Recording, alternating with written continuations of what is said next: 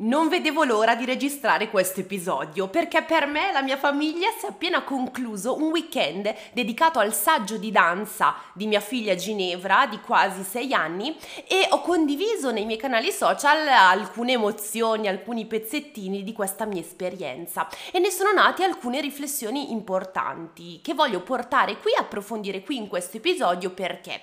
Perché ovviamente quando parliamo di spettacoli di fine anno per certi genitori sembra sempre un po' una forzatura, obbligare il bambino a esporsi dinanzi a tantissime persone, a volte per mero egocentrismo del genitore. Dall'altra parte però ci sono genitori a cui piace vedere ad esempio i progressi del proprio bambino in un determinato settore.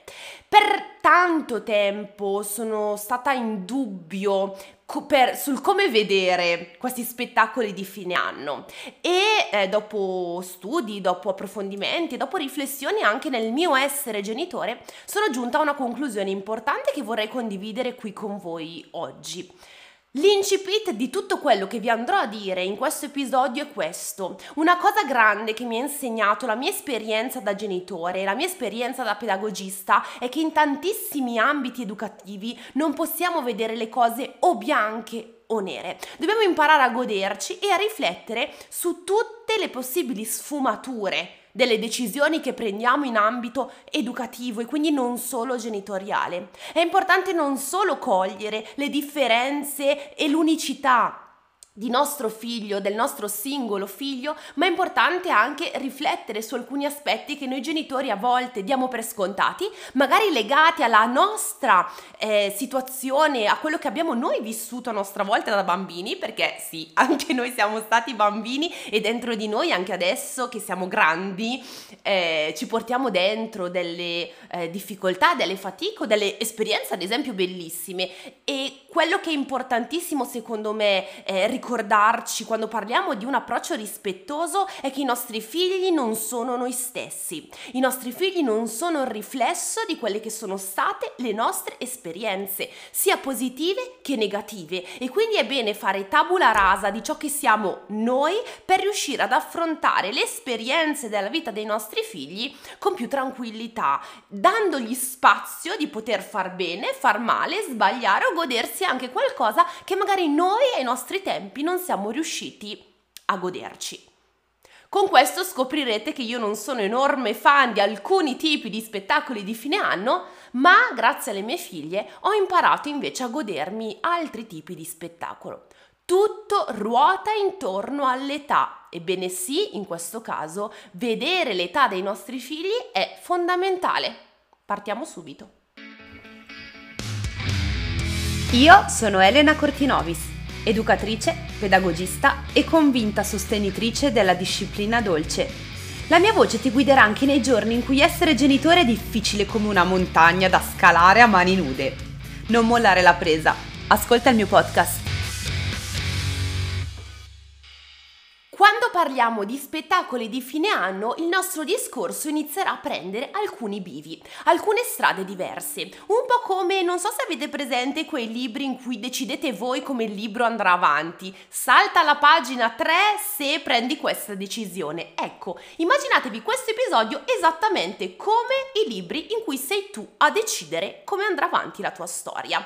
In realtà anche le serie Netflix, alcune serie Netflix ancora adesso, già adesso in realtà funzionano così. Ecco, non so se siete più fan della carta o più fan delle serie Netflix, comunque siete voi a decidere come andare avanti, come questo episodio andrà avanti. Perché? Perché il primo bivio, come vi ho anticipato nell'incipit dell'episodio, è proprio quello legato all'età. Perché ci sono degli step evolutivi cognitivi che ogni bambino vive e di questo ragazzi non ce ne possiamo dimenticare. Per un bambino sotto i tre anni di vita è estremamente difficile comprendere cosa significhi uno spettacolo. È estremamente complesso altresì spiegare a un bambino sotto i tre anni cosa gli viene richiesto di fare e per quale motivo gli viene richiesto di fare questa cosa. A questo punto, ragazzi miei, ci dobbiamo inserire nel secondo bivio. Il secondo bivio è la divisione tra spettacoli di fine anno scolastici e spettacoli di fine anno invece legati a uno sport, a un'attività extrascolastica. Vi ricordo che di attività extrascolastiche ne abbiamo anche parlato nell'episodio 38 di questo podcast. Se volete approfondire, l'episodio è sempre lì. Tornando a noi, vi giuro che non vi servirà un navigatore per non perdervi nel mare dei miei pensieri. Ho deciso di portarvi alla luce subito queste due importanti distinzioni, ossia età e contesto, perché sono fondamentali per riuscire a capire come non può esistere un sì assoluto o un no assoluto rispetto al tema degli spettacoli. Partiamo dall'ambito scolastico. Ebbene, ambito scolastico legato a un discorso di età mi apre subito il pensiero agli asili nidi. Perché sì, ho scoperto che in alcuni asili nidi fanno fare a sti bambini sotto l'anno di età, sotto i due anni di età, gli spettacoli. Capite bene che a questa età e al bambino di fare uno spettacolo e di mettersi in gioco davanti all'adulto e davanti ai compagni non gliene frega una mazza. E questo non lo dice solo Elena Cortinovis, ce lo dicono le neuroscienze. Spiegare a un bambino sotto i due anni, e io oserei dire sotto i tre anni, di mettersi su una sorta di palco e fare qualcosa in modo che gli altri lo possano applaudire è qualcosa di incomprensibile. E quindi vi prego, cari educatori che sono all'ascolto, perché il genitore non ci può fare molto, eh, vi prego, se lavorate in un asilo nido, evitiamo gli spettacoli. Anche qui Intendo dire che non potete più fare la festa di fine anno e cantare le canzoncine tutti insieme? Ma assolutamente no, però non chiamiamolo spettacolo, chiamiamo saluto ai genitori, festa di fine anno in cui cantiamo delle canzoncine insieme. E allora lì va bene, ma chiedere a un bambino di mettersi magari lontano geni- dal genitore perché tutti i bambini devono stare insieme a cantare una canzone così poi il genitore vi vede e vi dice quanto siete bravi. È qualcosa di incomprensibile. Scusate se sono un po' rigida da questo punto di vista, ma quando sento le mie amiche che mi dicono mia figlia alla, allo spettacolo di fine anno e sua figlia ha due anni, mi viene un po' da dire ma tuo figlio si rende conto di quello che sta succedendo o lo facciamo solo per far felice il genitore? O lo facciamo solo per riempire questo ego del genitore? Ragazzi sono genitore anch'io quindi lo so quanto noi ci possiamo gasare ed esaltare nel vedere nostro figlio che batte le mani a tempo. Però dal punto di vista educativo capite che questo per il bambino può essere solo fonte di stress e frustrazione perché per un bambino questo non è comprensibile Entriamo nella fascia 3-6, negli spettacoli scolastici, così restiamo in questa categoria, per i bambini più grandi, quindi all'infanzia. Ecco, anche qui ho i miei dubbi e qui da un no assoluto ci avviciniamo più a un ni, nel senso che anche qui lo spettacolo di fine anno dovrebbe essere un modo per salutare i genitori o per mostrare alcune competenze che hanno sviluppato i bambini durante l'anno. Ok, capiamo bene che eh, quali competenze si possono mettere in atto in uno spettacolo di fine anno. Qui ho più domande che risposte, lascio a voi la riflessione. Quindi, in cosa si trasformano questi spettacoli di fine anno? In piccole recite di bambini che non sanno bene da che parte girarsi, imbarazzatissimi, che non sanno esattamente il motivo di quello spettacolo.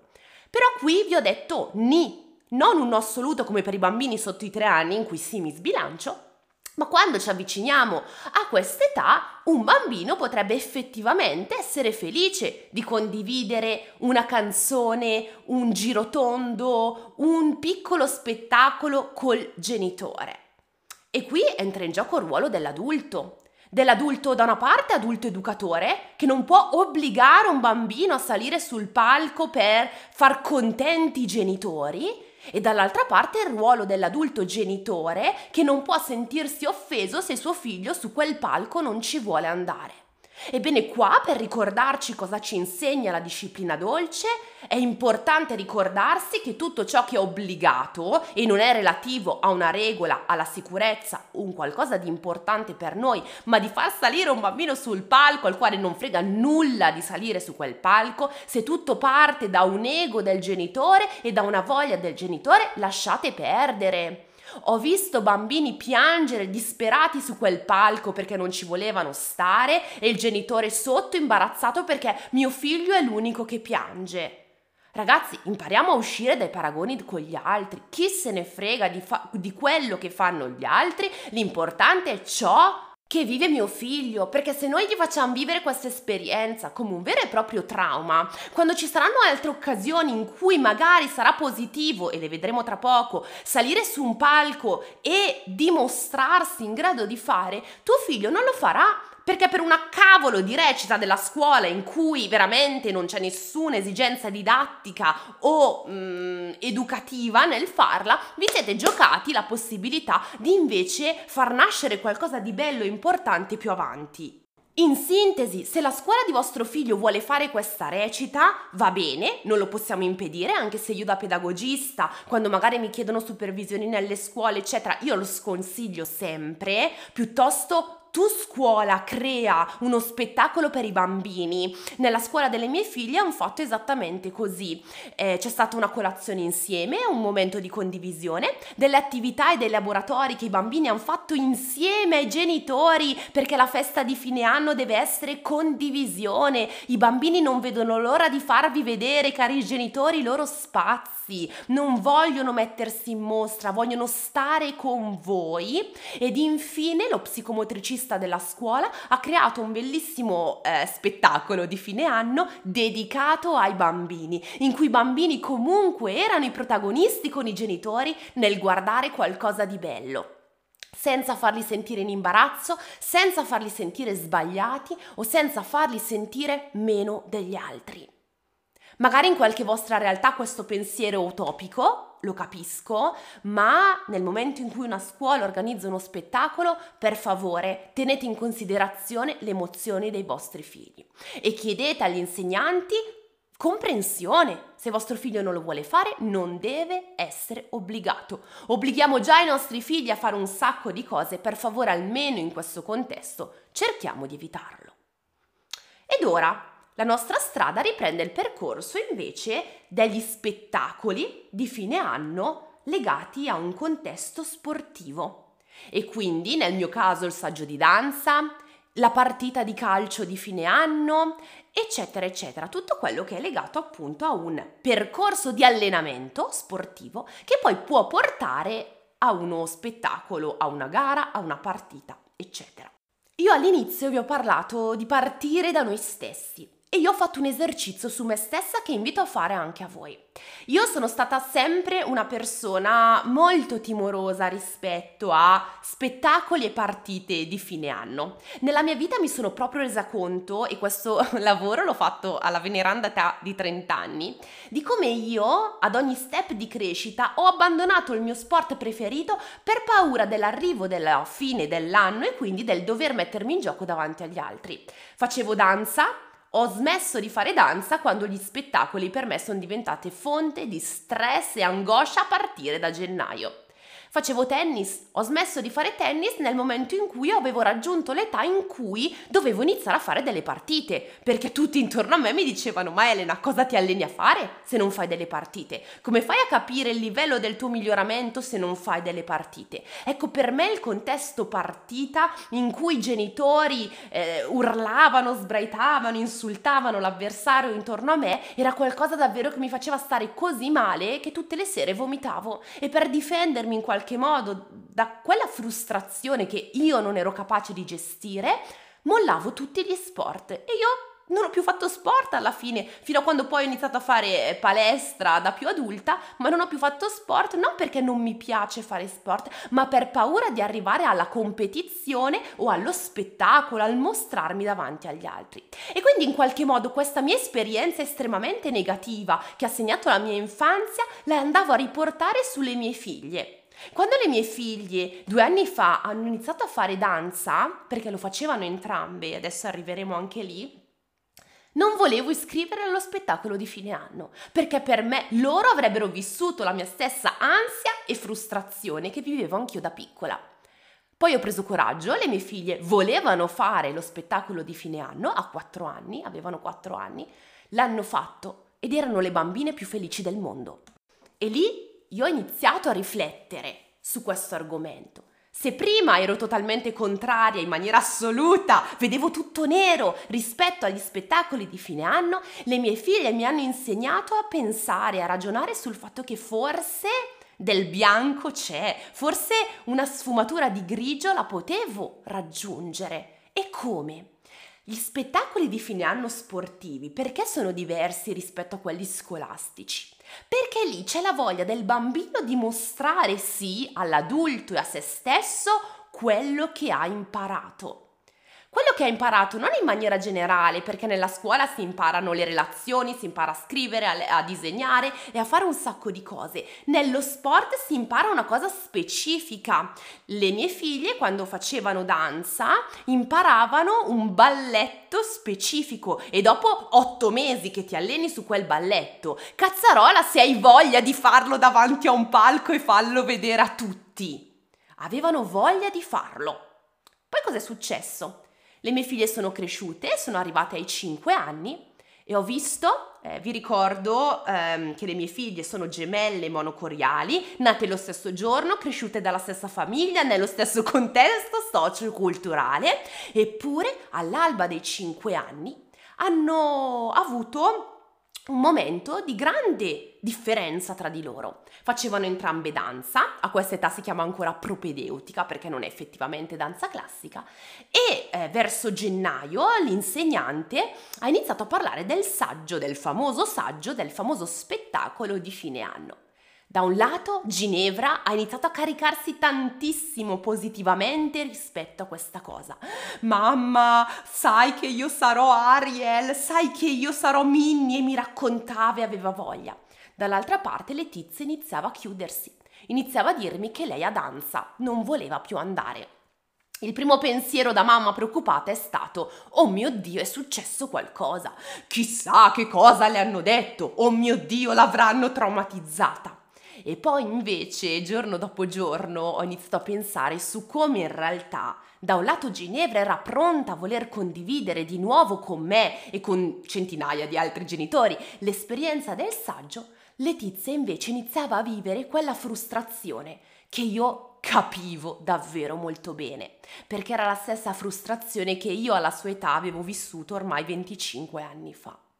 E quindi per me è stato molto difficile vedere le mie figlie così identiche apparentemente, così diverse invece internamente. Da un lato accettare l'entusiasmo di Ginevra e quindi vedere come questi spettacoli fossero per lei un modo di grande orgoglio. E ve l'ho detto prima, lo spettacolo è, è finito ieri e giuro mi sono commossa tantissimo perché guardare il suo sguardo fiero, la sua gioia nel fare quei pochi passi davanti al pubblico e cercare con lo sguardo i genitori tra il pubblico è stato qualcosa che mi ha commosso immensamente. E dall'altra parte però vedevo Letizia nel pubblico accanto a me che non soffriva di questa cosa, che gioiva per il ta- traguardo raggiunto dalla sorella senza provare invidia o gelosia, perché quella era strada giusta per lei. Ed è stato molto bello ragazzi vivere questa esperienza ed è per questo che la voglio condividere con voi in questo episodio che sta diventando lunghissimo, lo so, ma voglio portarvi tutta questa mia esperienza anche da mamma. Perché un no assoluto negli spettacoli ci può essere quando stiamo parlando di bambini del nido.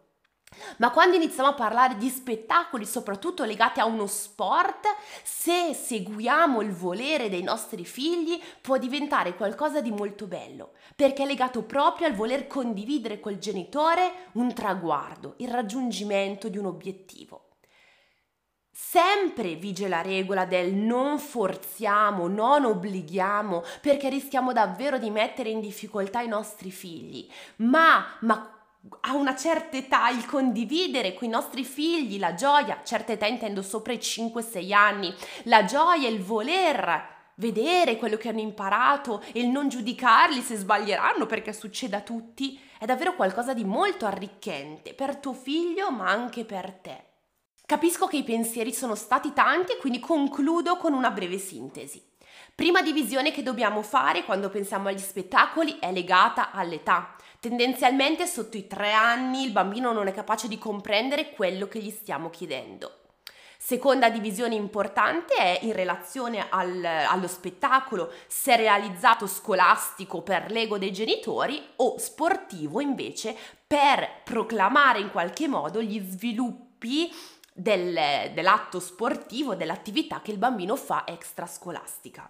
In tutto ciò fondamentale è riconoscere e comprendere il valore del bambino e ciò che lui si sente o non si sente di fare.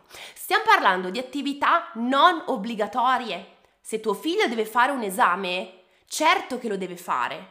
È obbligatorio, è da fare e in qualche modo comunque bisogna guidare il bambino nel farlo. Lo spettacolo non è obbligatorio, non lo prescrive il dottore o la pedagogista di dover fare per forza lo spettacolo. Il bambino va guidato nelle sue emozioni, va compreso, non va mai minimizzato con frasi del tipo ma lo fanno tutti, sei l'unico che non lo fa o sei l'unico che non lo vuole fare. Non ci interessa, ogni bambino è unico e ogni bambino si merita di poter decidere ciò che si sente o non si sente di fare. Infine, ricordatevi l'esercizio che vi ho chiesto di fare.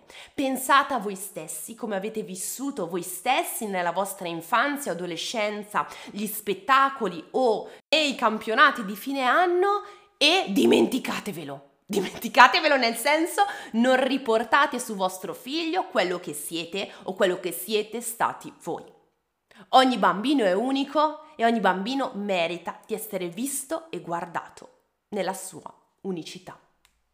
Queste sono mie riflessioni legate più alla mia esperienza da mamma che alla mia esperienza da pedagogista, ma è giusto che sia così. È giusto crescere e imparare dai nostri figli, anche perché la società va avanti e la società si sta sempre più avvicinando a una modernizzazione. Se anni fa i bambini venivano obbligati anche a tre anni a salire sul palco per fare Gesù bambino, la Madonna e Giuseppe, adesso non è più così, o perlomeno nella maggior parte parte delle realtà non è più così. C'è sempre meno obbligo e sempre più comprensione. Se vedete obbligo intorno a voi, parlatene, perché la vostra parola è importante e il benessere di vostro figlio lo è ancora di più.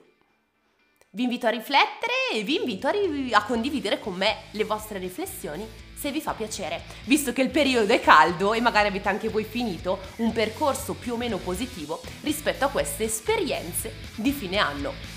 Noi ci sentiamo settimana prossima con altri argomenti molto molto importanti e a prestissimo. Buona giornata!